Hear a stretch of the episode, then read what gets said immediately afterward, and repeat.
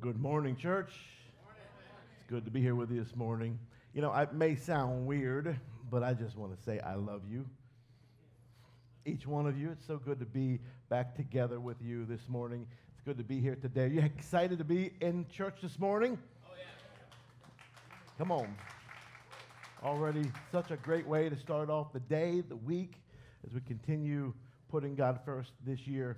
I, I love the nine o'clock service. I do. It's, it's, uh, it's fresh. It's just, it's, it's ripe. Like you didn't sleep in, you chose to get up and get here and be here. Now, you got a little strategy because you know we're really up against the clock because we got the next service coming in.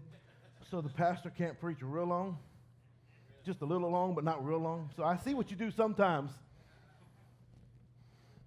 I really enjoy doing two services and being with each one of you. We have a lot going on. If you're new here and visiting, I want to say thanks for being here. Thanks for checking us out. Maybe we've not had the opportunity to meet. Maybe we've never uh, been able to be introduced. Hey, I'd love to meet you in the lobby on the way out this morning. But uh, I'm so glad you're here today. Can we put our hands together for our guests? Those visiting with us this morning, we think it's awesome that you took some time to be here with us today. On your seat, you'll see an orange Connect card. Do us a favor and just fill that out. On at some point today, and when you leave on your way out, you can leave it at our next steps table there in the lobby. And as you exit, leave it there. And we would love to just reach out to you this week sometime, connect with you. If you have a question about who we are, what we're doing, uh, you can drop it on there and uh, we'll respond to you and get you some information. But otherwise, we just want to let you know we thought it was pretty awesome that you came out to be with us today, and thank you for being here. There is a lot going on. They're going to throw a little list of upcoming events up on the screen here, and I want you to check it out. I'm going to go through it kind of quickly because there's a lot happening. But a couple things are right off the bat. We are in the middle, smack dab in the middle of 14 days of prayer and fasting. We began last week, last Sunday. It lasts until next Sunday. So each one of you that are in the middle of a fast, hey, hang on. We're halfway there. Keep going. Keep the fight and watch God do something amazing. If you haven't begun yet, if this hasn't, if you said, you know what, I'm not sure, and then you forgot about it, got away from you, hey, today there's still seven days left. Don't believe the lie. It's too late. You can start now do something, find something in your life to fast and join us as we give God the beginning of our year. Small groups kick off February the 1st. We're excited about that. And uh, we're excited. I've seen the list of small groups, and you'll be able to sign up in the lobby on the way out today. This is not great information, but our website had a little bit of a malfunction called malware. It's over my head. However, they are working on it. So sign-ups will be online as soon as we get that figured out. Uh, apparently, they're closed on the weekend when church is open so it makes things tough sometimes. But they'll be available for sign up. Otherwise, you can sign up in the lobby today, but they don't begin till the first, so we still have enough margin there. And then also, we have our six year anniversary coming up. Six years of doing amazing things, watching God use each one of us. So make sure you're here on that Sunday. Then the Monday night after that, we have our annual winter revival. That night from 7 till uh, 8, 7 to 8.15 or so. Come out. We'll have some childcare. We'll take care of your babies. But we're going to have a good time that evening and with a guest speaker coming in and just have a revival style service and believe God's going to encourage each one of us and uh, see, just see God do some amazing things. Then we have a marriage conference out of town. You can register for that. Information is in the back. And then for the first time, the Avenue Youth are doing a big one night conference right here on Monday night, the 18th. So if you got some students, 6th to 12th grade, they have a one night conference. We're bringing in a speaker and some people. Just, it's going to be great for one night right here in this room. If you want to serve and be a part, you're an adult, you want to just say, hey, I want to lean into these kids. What can I do? Can I serve pizza? Can I give out prizes? You can do something. See Albert or Brittany, and they'd love to have you uh, jump in there and be a part. But otherwise, make sure your student is here on that Sunday night. And get this, there's no school the next day in this district, so they can stay out a little bit later that night and have a good time as well. Avenue Youth, you do have a small group that kicks off tonight, so make sure you're there at Albert and Brittany's house. If you have your Bible, turn with me to the book of Acts, chapter 17. Acts 17, we're going to read one verse. If not, we have it on the screens right here for each one to read. This is the verse we're building this series off of. It says, But in Him, in Christ, we live and move and have our being. We're talking about taking one small step. The word for this year is movement. And my encouragement to each one of you is to move, is to take that step.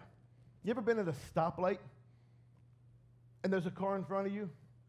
and that car happens to be on their phone while they're driving, and the light has turned green, and the light turns green, and you give them the one, two, three second courtesy pause, and they haven't gone, so what do you do? Beep beep. And beep beep means, hey, the light turned. You may not have been paying attention because you're busy on your phone, but the rest of us have somewhere else to be. And so this morning, this is a little bit of a honk honk. I don't know where you are in life, but if you're sitting at the red light and it's turned green and it's time to move, honk honk, beep beep, it's time to move. It's time to make an action. It's time to take a step. This is me in the car behind you reminding you in Him we live and move. So this morning in this series, I want you to figure out what is my step I need to take. There is a step each one of us all need to take. I want to take a look at a, kind of draw into the story of a person this morning and see what exactly his move was. His name is Matthew. He was a tax collector. He was not a very popular guy, but he was well known. You know, people that are well known but not popular? Like they're well known, but people don't like them. Like the wrong kind of popularity. This is Matthew.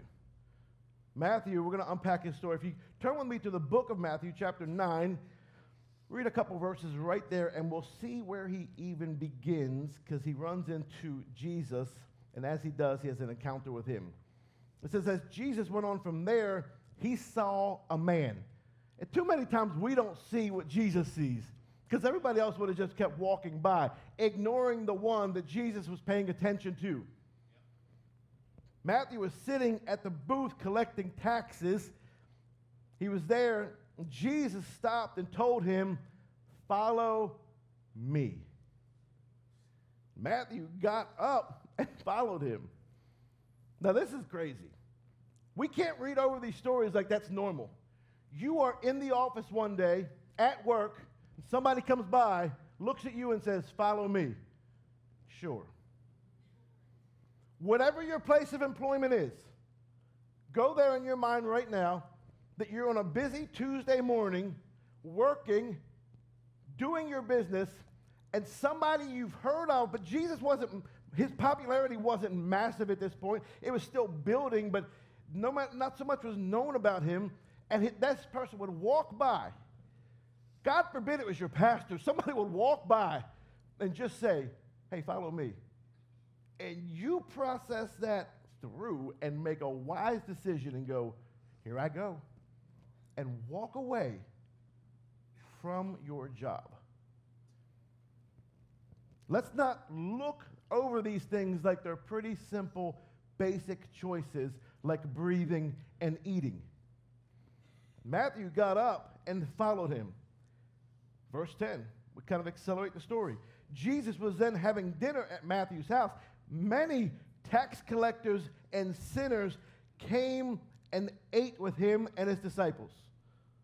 And when the Pharisees saw this, they asked his disciples, Why does your teacher eat with tax collectors and sinners? On hearing this, Jesus said, It is not the healthy who need a doctor, but the sick. Go and learn what this means. I desire mercy, not sacrifice. For I have not come to call. Somebody say, call. The righteous, but sinners. This morning, I want to move into step three. Step one of our one small step was to know God. Number two was to find freedom. We talked about that last week in moving past our past through relationships and small groups. This morning, I want to talk to you about discovering your purpose. Because if there is one thing in life, as a pastor, I get consistently asked questions about it. This one falls in the top categories. Pastor, what is my purpose? What am I supposed to do? How do I figure out my calling? Talk to me about that. And it can be so difficult sometimes, but this morning I want you to realize it's not that challenging when you look at it from this perspective. Let's pray. God, we thank you this morning for what you're doing in this space and in our lives. God, we ask you to continue to have your way. Open our ears, our mouths, and our heart to see, to hear, and to experience you today. In Jesus' name, everybody said, Amen. I want to open up with this illustration, and I've used it before years ago. And so if you, you've been here for a while, you may have heard it, but you probably forgot it. Because if I asked you to go back and repeat the last five sermons I preached, some of y'all will be like, Christmas. We were Christmas five weeks ago. Christmas. So you probably don't, but I just want to give you a disclaimer. Because growing up, we oftentimes would say to somebody, like, how many times have you looked at your kids and said, What do you want to be when you grow up? Like, what do you want to do? What do you want to do with your life? What do you want to do when you grow up? I can remember people asking me, Dave, what do you want to do with your life? When you grow up, what do you want to And I mean, I just went through the list. Like when I was little, I went through the list. I wanted to be an Air Force pilot. I wanted to be a judge and a lawyer, both at the same time. Yeah, exactly. Like I wanted to do something. I wanted to be in the army. I wanted to fight fires. Like you go through the whole list. And as you get older, what do you want to do kind of narrows down because some of those things you experience, you see, you watch them, and you're like, that's not so great. Then you also add in the value of, well, how much money does that make? Because I really want a lot of money. I want them to pay me really well for whatever I do. And so you add that, and don't act like you don't think that way. We all do. And so we add that in and we think and we, uh, we look at it and we get to this place in life and then we begin. I sat down. Oh, did you sit, sit down with your guidance counselor at high school? You remember high school when you sit down with that guidance counselor and, well, what do you want to do? What steps do you need to take? How do you need to get to the place you want to get to? And as a youth pastor, I would sit with students and I'd be, well, what do you want to do? How, where do you want to go? And I don't know. What's the most popular job out there? Like, it, not on resumes, but I mean, somebody should open up a business called I Don't Know because everybody wants to work for it. I don't know what I want to do. I don't know. I, it's like as if people haven't even put any thought. Yet we've been asked that question since we were small. We've been thinking about our whole lives, and the closer we get to it, the less we know about it. But the truth is, we've been asking the wrong question the whole time.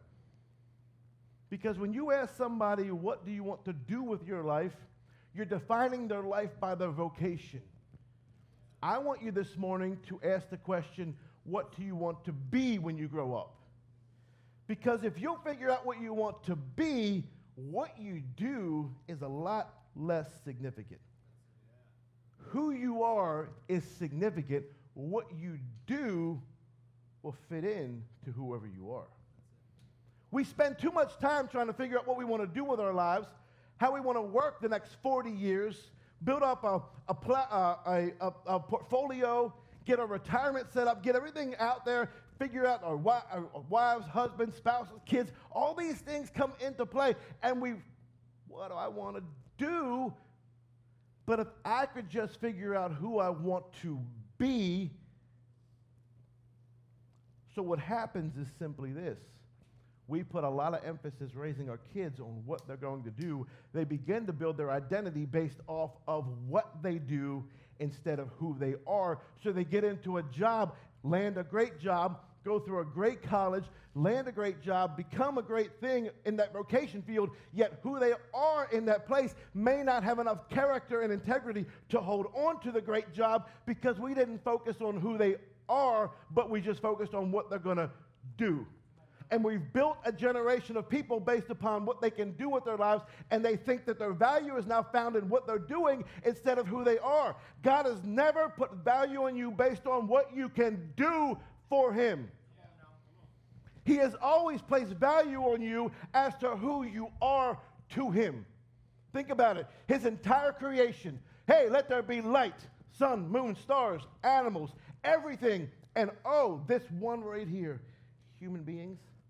That's the only one. Angels surround the throne of God, enter and exiting heaven all the time. One third of the angels fell into sin and fell, and he did not send his son to redeem the angels, and yet leaves them bound in the bottom of a pit somewhere in this galaxy, waiting for the day when they'll be removed into the pit of hell.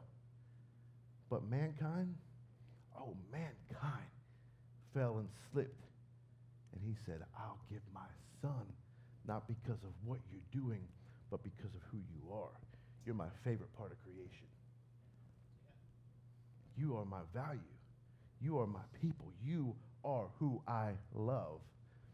And so, because of that, if we could focus on being, who am I, not doing, purpose would be a different perspective. Because when I say to you, what is your calling?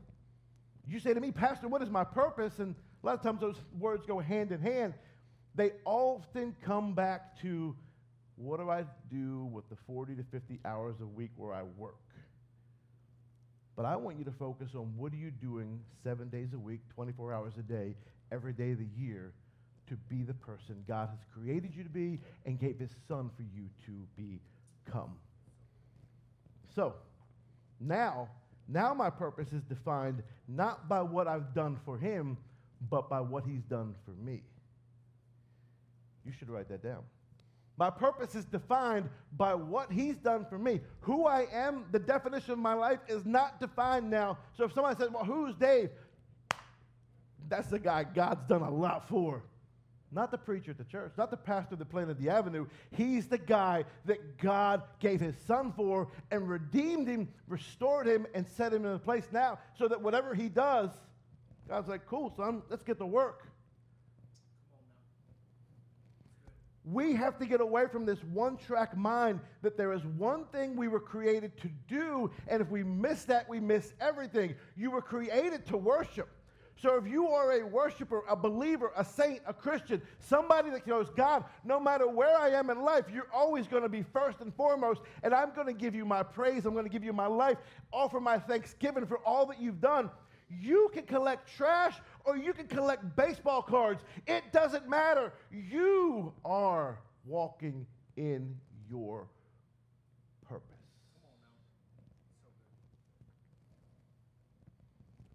Why? Because we're created as His children. So it changes our definition. Because if you don't define yourself, the world will. And the world wants to define you. The world's doing everything it can to define you. Culture is doing everything they can to change this about the way we look and think. It wants to change this mindset of who I am. We're not just another group of people with feel good stories. We're not just another group of people looking for religious liberties. We're not just another group of people like Google and Starbucks and Apple. We're not just another group of people with a title and a name. We are the children of God. We are born of Him. We have come back alive because of Him. We are redeemed and we are bought, and we have a purpose now in Him. When I was without Christ, I would have never been able to find my purpose. But now that I've stepped into relationship with Him, I can discover who I'm created to be. This is much, much bigger than we give it credit for. You, well, you know, Pastor, when you, when you say that prayer, what does that mean? When you say that prayer, it means now you can suddenly not just, oh, I say all the time, like your destiny is changing, it is, but not just making heaven your destiny, but now here on earth, you can begin to discover what God wants you to do with your life. It's much bigger than you ever imagined it to be, but it's much simpler than we ever complicated it to be. We are the church of God. We can discover our purpose in Christ. But just like Matthew, collecting taxes, when you can't find your purpose, let me give you a little, little hint here, a little help. When you're trying to find, okay, but I, I but Pastor, like, help me though, because I still want to find that thing to do with my life. And I get that. I've been there because I was in that tension too. At, at 18 years old, I got out of high school, and I joked that when I was homeschooled and went from high school to work, I, I, I, it was like a day. I woke up one day and graduated, and the next day I woke up and went to work. Like there was no, and maybe you're like I did too, but like it was, it was, there was just there was life. Like I, I, I remember clearly, it was like okay, now you go to work. So my dad was a pastor, and he had a contracting business, so I went to work for him. But it didn't change who I was as a follower of Jesus. So I maintained that, and then I began to sort through different jobs and vocations. I went there, but I felt inside of me, I could sense why, because the Spirit of God is in me, so He's speaking to me, so I'm becoming aware now that, hey, this job that I'm doing, I don't think this is what God wants me to do the rest of my life. I could have, and He would have continued to bless my life. But He also could have said, hey, but I also have something else. Would you want to go do this? You say, do you think it's that easy? I kind of do. I think we complicate this so much.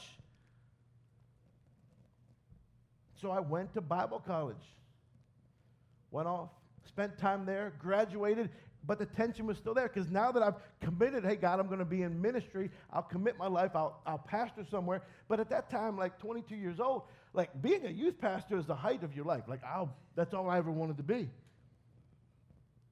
Never considered being a, a, a lead pastor, senior pastor. Like, I never thought I'd plant a church. When people are like, oh, I'm just living the dream, I didn't dream this. Maybe like a couple years ago I began dreaming it, but it wasn't like from birth. I, I, when I looked out in my childhood dreams and saw y'all, y'all were like 16. Always. And so I had this weird place in life, and I graduated. Then I started getting job offers. Well, you can become, you can move to Nashville. A friend of mine was planting the church go back to Baltimore where my family was. I could, I could move to Texas where the guy I was working for, my mentor said, Hey, I'm coming to Texas, come over there with me. And I was like, I don't want to go to Texas. That's further from home. It's deep in the South. I already live in the South. That's like deep in the South. Just my perspective. No offense. We did win yesterday. No offense. I won't say anymore. Just let it go. It won't be in the second service. And I was just like, God, what do you want? Because I feel it.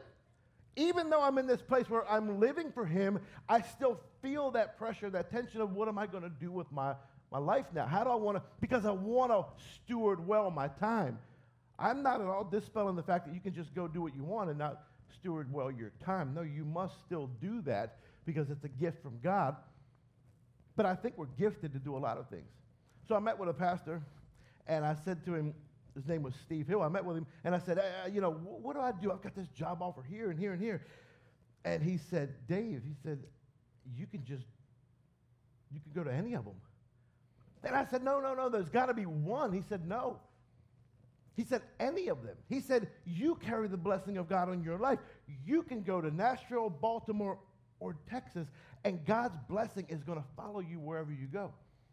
Now, I believe that, and that's helped set a lot of place, a, a lot of course in my life. But I also understand that there's also closed doors that God has as well. Because the Bible does clearly say, He opens doors no one can open, and He closes doors no man can shut. So we still have to understand that when a door is closed, that's from Him. And when a door is open, it's from Him. And we have to know the difference. So there's a lot into it. So when I say I'm simplifying it and breaking it down, we are, but that still requires you to walk in counsel and prayer. Because some of y'all right now are looking at decisions going, I really need to figure out this next season of my life. I really need direction. I really need help. And I would advise you, you really need to focus on staying close to God as you can. You need to focus on praying about it as much as you can and you need to focus on getting people with experience and wisdom to speak into your life that you trust. And when you can get those things down, I ended up making a choice much like Matthew because I tried to move back to Baltimore and realized, you know what? I do realize that God's blessing. They offered me a job at a church in Baltimore. It just, I knew in prayer, it was a closed door. And it would have been like as if I was trying to kick it down. So I left there. I said no to Nashville. I moved to Texas because that's the place I felt like I had somebody going, follow me.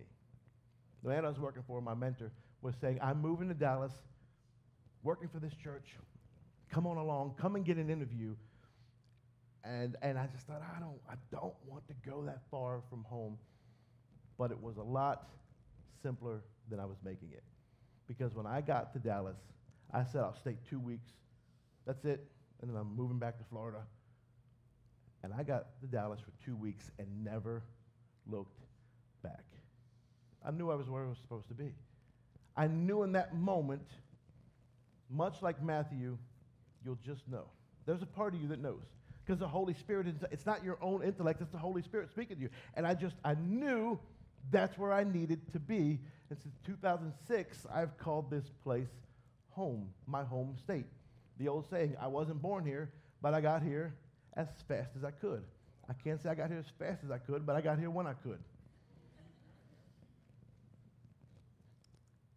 You look at planting a church, we weren't even trying to plant a church. We were trying to just take a church from a pastor that was trying to retire or work for somebody and kind of move into a campus. It was just a, it's weird the way that God works. When you are submitted and surrendered to Him, He will continually order your steps and place you in the right place by closing doors and opening doors. And you are capable of walking in His blessing fully all at the same time. So let me give you a couple thoughts here because I want to make sure that I give you some practical insight on finding your purpose. When you can't find your purpose, stay persistent. Stay persistent. Don't back down. Don't give don't I know too many people that when they can't find their purpose, they back off of it and go, "Well, then I'm just going to wait." No, no, no. Waiting is not just doing nothing. Waiting is I'm going to still seek God. I'm still going to go after God. I'm still going to be active. I didn't say consistent, I said persistent. Not just because it assimilated out really good, but because it's really the key word here. I'm going to aggressively still pursue what God wants me to be in this life. And here's why. One, because your purpose is compelling. The fact that we are lost sinners from God and He would choose to use us is so significant. Matthew was compelled to get up out of that tax collector's booth, to leave his vocation and his security, compelled to walk away and step into something that he knew Jesus, this man he had heard about, probably was asking him to step into. I don't have time to dive into the deep complexities of the word follow me, but when a rabbi looked at a Jewish boy, a young man, and said, Follow me, it meant more than just follow me and like, let's go for a walk. There was a lot that went into that because he was basically saying, You're coming into my mentorship now, and I will train you to do what I am doing.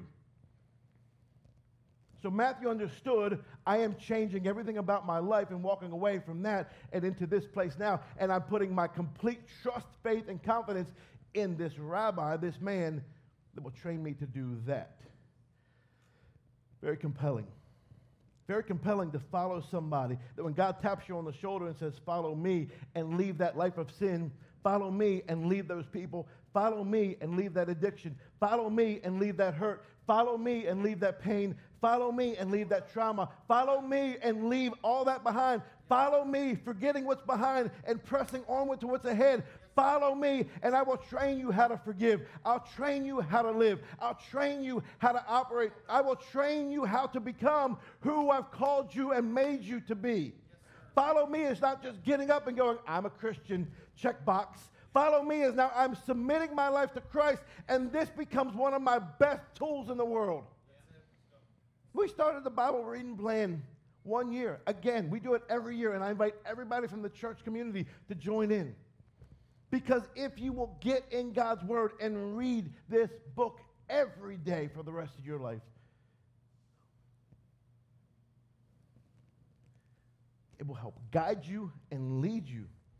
Because following Christ, the, the, the compelling thing, the thing about my life that I have is that I'm not just following Him to get something from Him. Now I'm following him to give something to him. And we've really, the church hasn't always done this the right way. Could I say that? The church hasn't always done this right because we've made ministry this platform position. This church is made up by people who are ministers all across the room and in all spaces. I minister in my lane most Sundays right here on this platform. It's elevated so we can see each other better. But there are ministers in the back who are taking care of babies right now and helping out and loving on children and changing diapers and teaching kids. Howard's going to move from that seat and make it and take a turn after the next service and slide in the back and he's going to train kids from like what 10 11 12 years old and love on them and equip them and get them ready because it's his passion and he loves to do it and he knows that God has put something inside of him and he doesn't want to make coffee for you. you probably don't want him to make coffee either. You want Brittany to make your coffee. But I'll have Howard train my kids every Sunday. But Howard doesn't do that for a living. He does something else vocationally. See, we've made ministry into a space where it's now a platform thing. No, we are a church of ministers where my position is to equip you and empower you to minister to each other and do amazing things in this community. I am, I've been saved to be sent. Second Corinthians says this We are Christ's ambassadors. God is making his appeal through us, and we speak for Christ and we plead to people come back to God. This is why we don't go straight to heaven at salvation, is because I still have a purpose to do on this earth. I'm still saved to be sent out because my purpose is compelling and I want to figure it out. So when I'm sitting in my dental office or I'm sitting in my job, I'm sitting in a boardroom, wherever you're sitting in that moment, realize you are equipped to be a minister. You can hear from the Holy Spirit in those spaces, not just this one. But you've got to train yourself. You've got to realize this is who I am. I'm a believer. I'm redeemed. I'm a child of God. I'm a saint. I'm walking out that in different vocational aspects. Number two, your purpose has a cost because there's always a sacrifice for success. Don't ever look at a business and think, how easy was it to build that business? Business owners in the room would quickly agree with me. If you've ever built a business in the room, you would quickly say, you cannot stand when people say, oh, that just must have been so easy. Look how efficient that thing runs. Purpose has a cost. People, oh, you have it so easy at the avenue.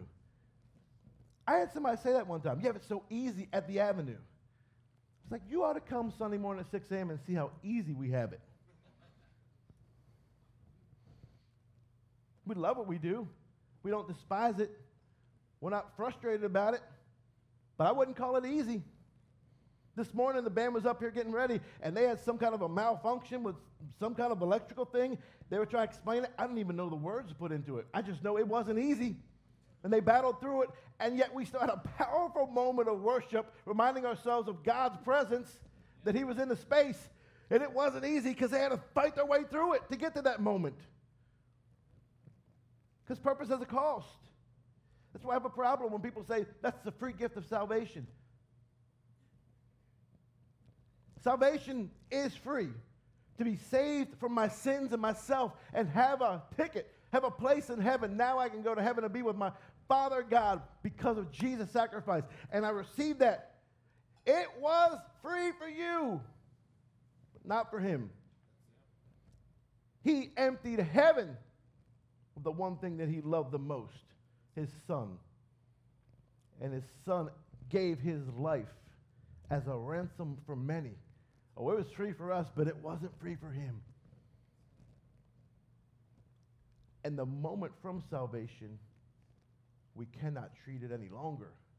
Oh, that's a free gift that I received to be saved, but now to be sent, that's going to cost me something. A lot of people, that's why they want to stay in the saved seat and not the sent seat. I'll stay in the saved seat because that's free. But if I get in the sent seat, oh, there's a cost. You want to go to growth track? It'll cost you a couple hours. You want to lead a dream team? It'll cost you something. You want to go to small group, lead a small group, it'll cost you something. You want to tithe, it'll cost you something. You want to be a part of something bigger than yourself, it'll cost you something. You want to lead an outreach, it'll cost you something. You want to follow God with your life, it'll cost you something. So people stay in the saved seat because they don't want to pay the price that it costs to build something significant with their life. And I'm the car behind you this morning going beep, beep, get out of saved seat and move into sent seat and be sent out into the world to do something great with your life that God has for you. Jesus said, if any of my, Jesus said to his disciples, if any of you wants to be my follower, you know, follow me, You must give up your own way, take up your cross, and follow me. That wasn't a physical cross like he carried, but it was the cost of understand the cross of understanding. Now there's a cost for me to do this. And you're stuck on a level in life because you haven't figured out that in order to go up, you have to give up. You want to level up, you've got to let go. And then that's kind of the way life works. Anybody ever been on a Ferris wheel? Come on. Where's my carnival people? Amusement park people. Oh, I like Ferris wheels. My wife hates them. You see, she didn't raise her hand. I thought it'd be really romantic to get up on a Ferris wheel. No. I think I get a black eye. Because, like, she, there's, there, she gets, uh, there's, there's, I'll never get her to get on a Ferris wheel. Now, I got my kids to get on one. We get on a Ferris wheel, get in there, and it looks like a lot of fun until it's not. Until you hit that part where you stop, stop, stop, stop. And then the control factor kicks in, and you're like, let me off. I want to get out. Let me go. Oftentimes in life, it's like that Ferris wheel. You're up there, and in order to get higher, you've got to let go of what you know is your control. I've got to let go of my security. I've got to let go of things that I can control and dictate. And allow yourself to move into places you couldn't move if you were remaining in control. I remember as a kid, I thought it'd be fun to be the guy doing the little buttons, but I found it's more fun to be on the ride itself.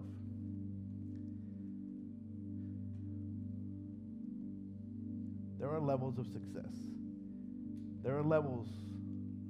There are moving that has to happen into my calling, into my community, closer to Christ. Because greatness isn't discovered, it's developed. Don't stumble across a great business, you develop one. You don't stumble across a great church, you develop one. Maybe you stumble across church, you're like, man, look at this. They got it going on. Or maybe you didn't think that. But I can tell you, whatever your thought was, we've been developing something for almost six years now. Going after God, not settling, and moving from saved to sent because we believe in something bigger than ourselves. Number three, your purpose as a compensation. This is not get to give, it's I get to give. Now you might think, uh, you know, that's kind of an awkward way to say it. Compensation. Anybody ever had direct deposit from heaven? like, hey, is that a thing, Pastor? You ain't talked about that one before. No, it's not. It's not in the form that we always think of things as monetary. But if you look at compensation packages through the eyes of God, oh, you'll see it everywhere. Because when you move from saved to sent, you realize that the rewards of heaven are people. Some of y'all didn't get that excited. You realize that if the one thing in all of creation that God bankrupt heaven for to give his son who gave everything he could for you and I, then the only thing in this world that matters is people. So when I look out in this room and I see people change, people moved, people saved, people sent, people compelled. Oh, it gets me fired up. And I realize that's why I'm doing what I'm doing. That's why I'm being what I'm becoming. Not for a paycheck, not for a something in a bank account, but because of something greater. I want you to see the story. I want you to hear a story. Why we're doing what we're doing and how much it matters to God. Check this out.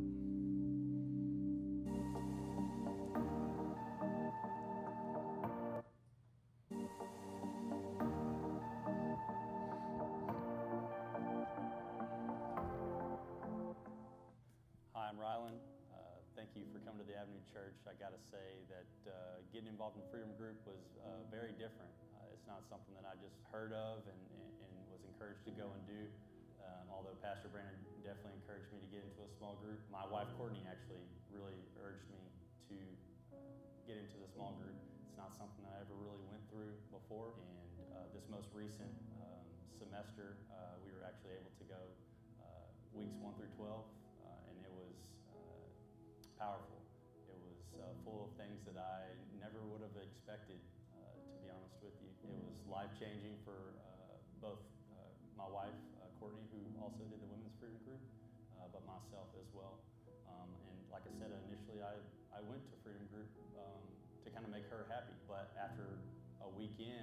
two weeks in, I knew that uh, it was for me. And uh, just getting to know these guys uh, has been incredible the group of men that is within this group and the friendships that I've made. Uh, it's more like a brotherhood, and uh, man, it's just so uplifting to see what it, what it does for everyone else, just as much as to, to see what it does in my life every day. And um, I, it's just really hard to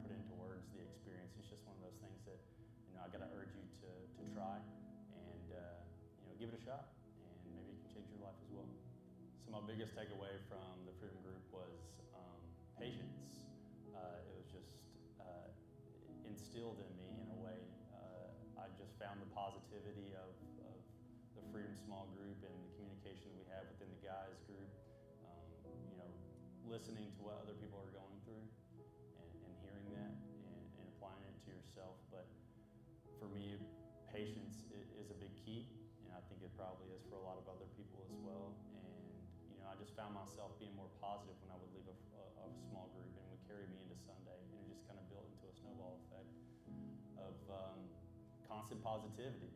You know, I, I, I, found myself being more patient throughout the days and uh, just handling life completely differently, like a, through a new lens that, uh, you know, a lens that I'd never looked through before. Um, and just this little small group, 12 weeks um, can be so impactful. And if you know me, uh, I'm a talker, uh, but I found that in the Freedom Group, the value of listening is equally as powerful. Um, there's a lot to, to be learned uh, in that.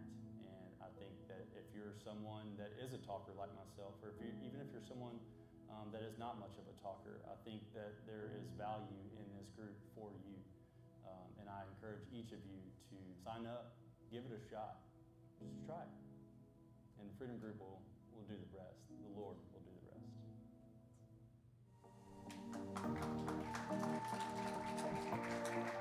Will you stand with me? We're going to close out here.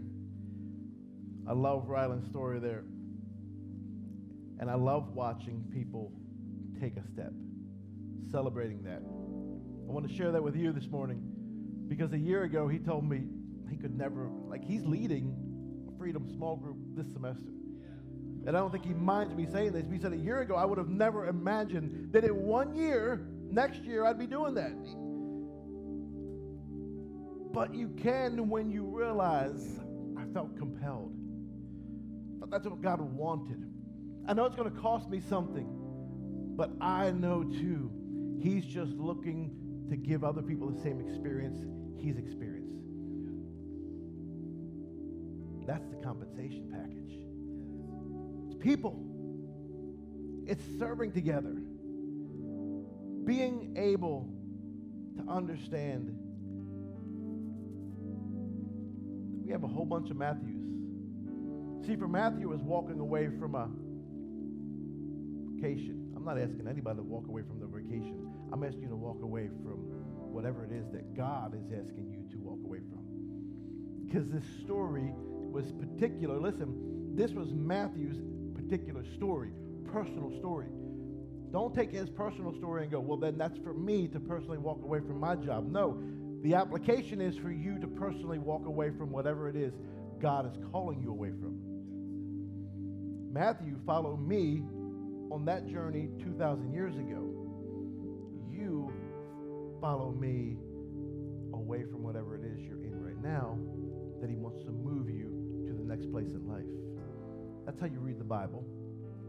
That's how you apply these stories. That's how you help figure out how does that make sense in my life. That Matthew saw change happen when he followed by one small step. You know what happened to Matthew? He would eventually go to, I believe it was India, after Christ went back to heaven, and he'd go there with the gospel, and he would lose his life and be a martyr. At some point, he had to think, you know, I would probably not have died in my vocation as a tax collector, doing that work. Something significant had to compel him to give his life and to walk away from that and be okay with moving it into that place. What we talk about every Sunday, what we offer in small groups, is the most significant thing in this world. It's following Jesus. Making one small step that I will follow him. Just close your eyes this morning. Ask yourself, what's your next move? What's that place in my life that he's saying, will you follow me? What's that thing for you, each one of us, that step that you can take? Last week we baptized six people in water. Maybe that's your next step. Maybe it's tithing, giving. Maybe that's your next step. Maybe it's serving. Maybe it's going to a small group. You have a step. Maybe it's personal development, getting my life to a place where I'm limiting and getting out things that God doesn't want. And I'm maintaining and holding on to the things that He does. Father, I pray this morning that you would be the most vital, significant part of our lives. If anyone in this room has you in a place of second, third, fourth place, they would rearrange whatever needs to be rearranged and arrange you to be in that space of first and foremost. God over all, Lord of everything, Lord of all.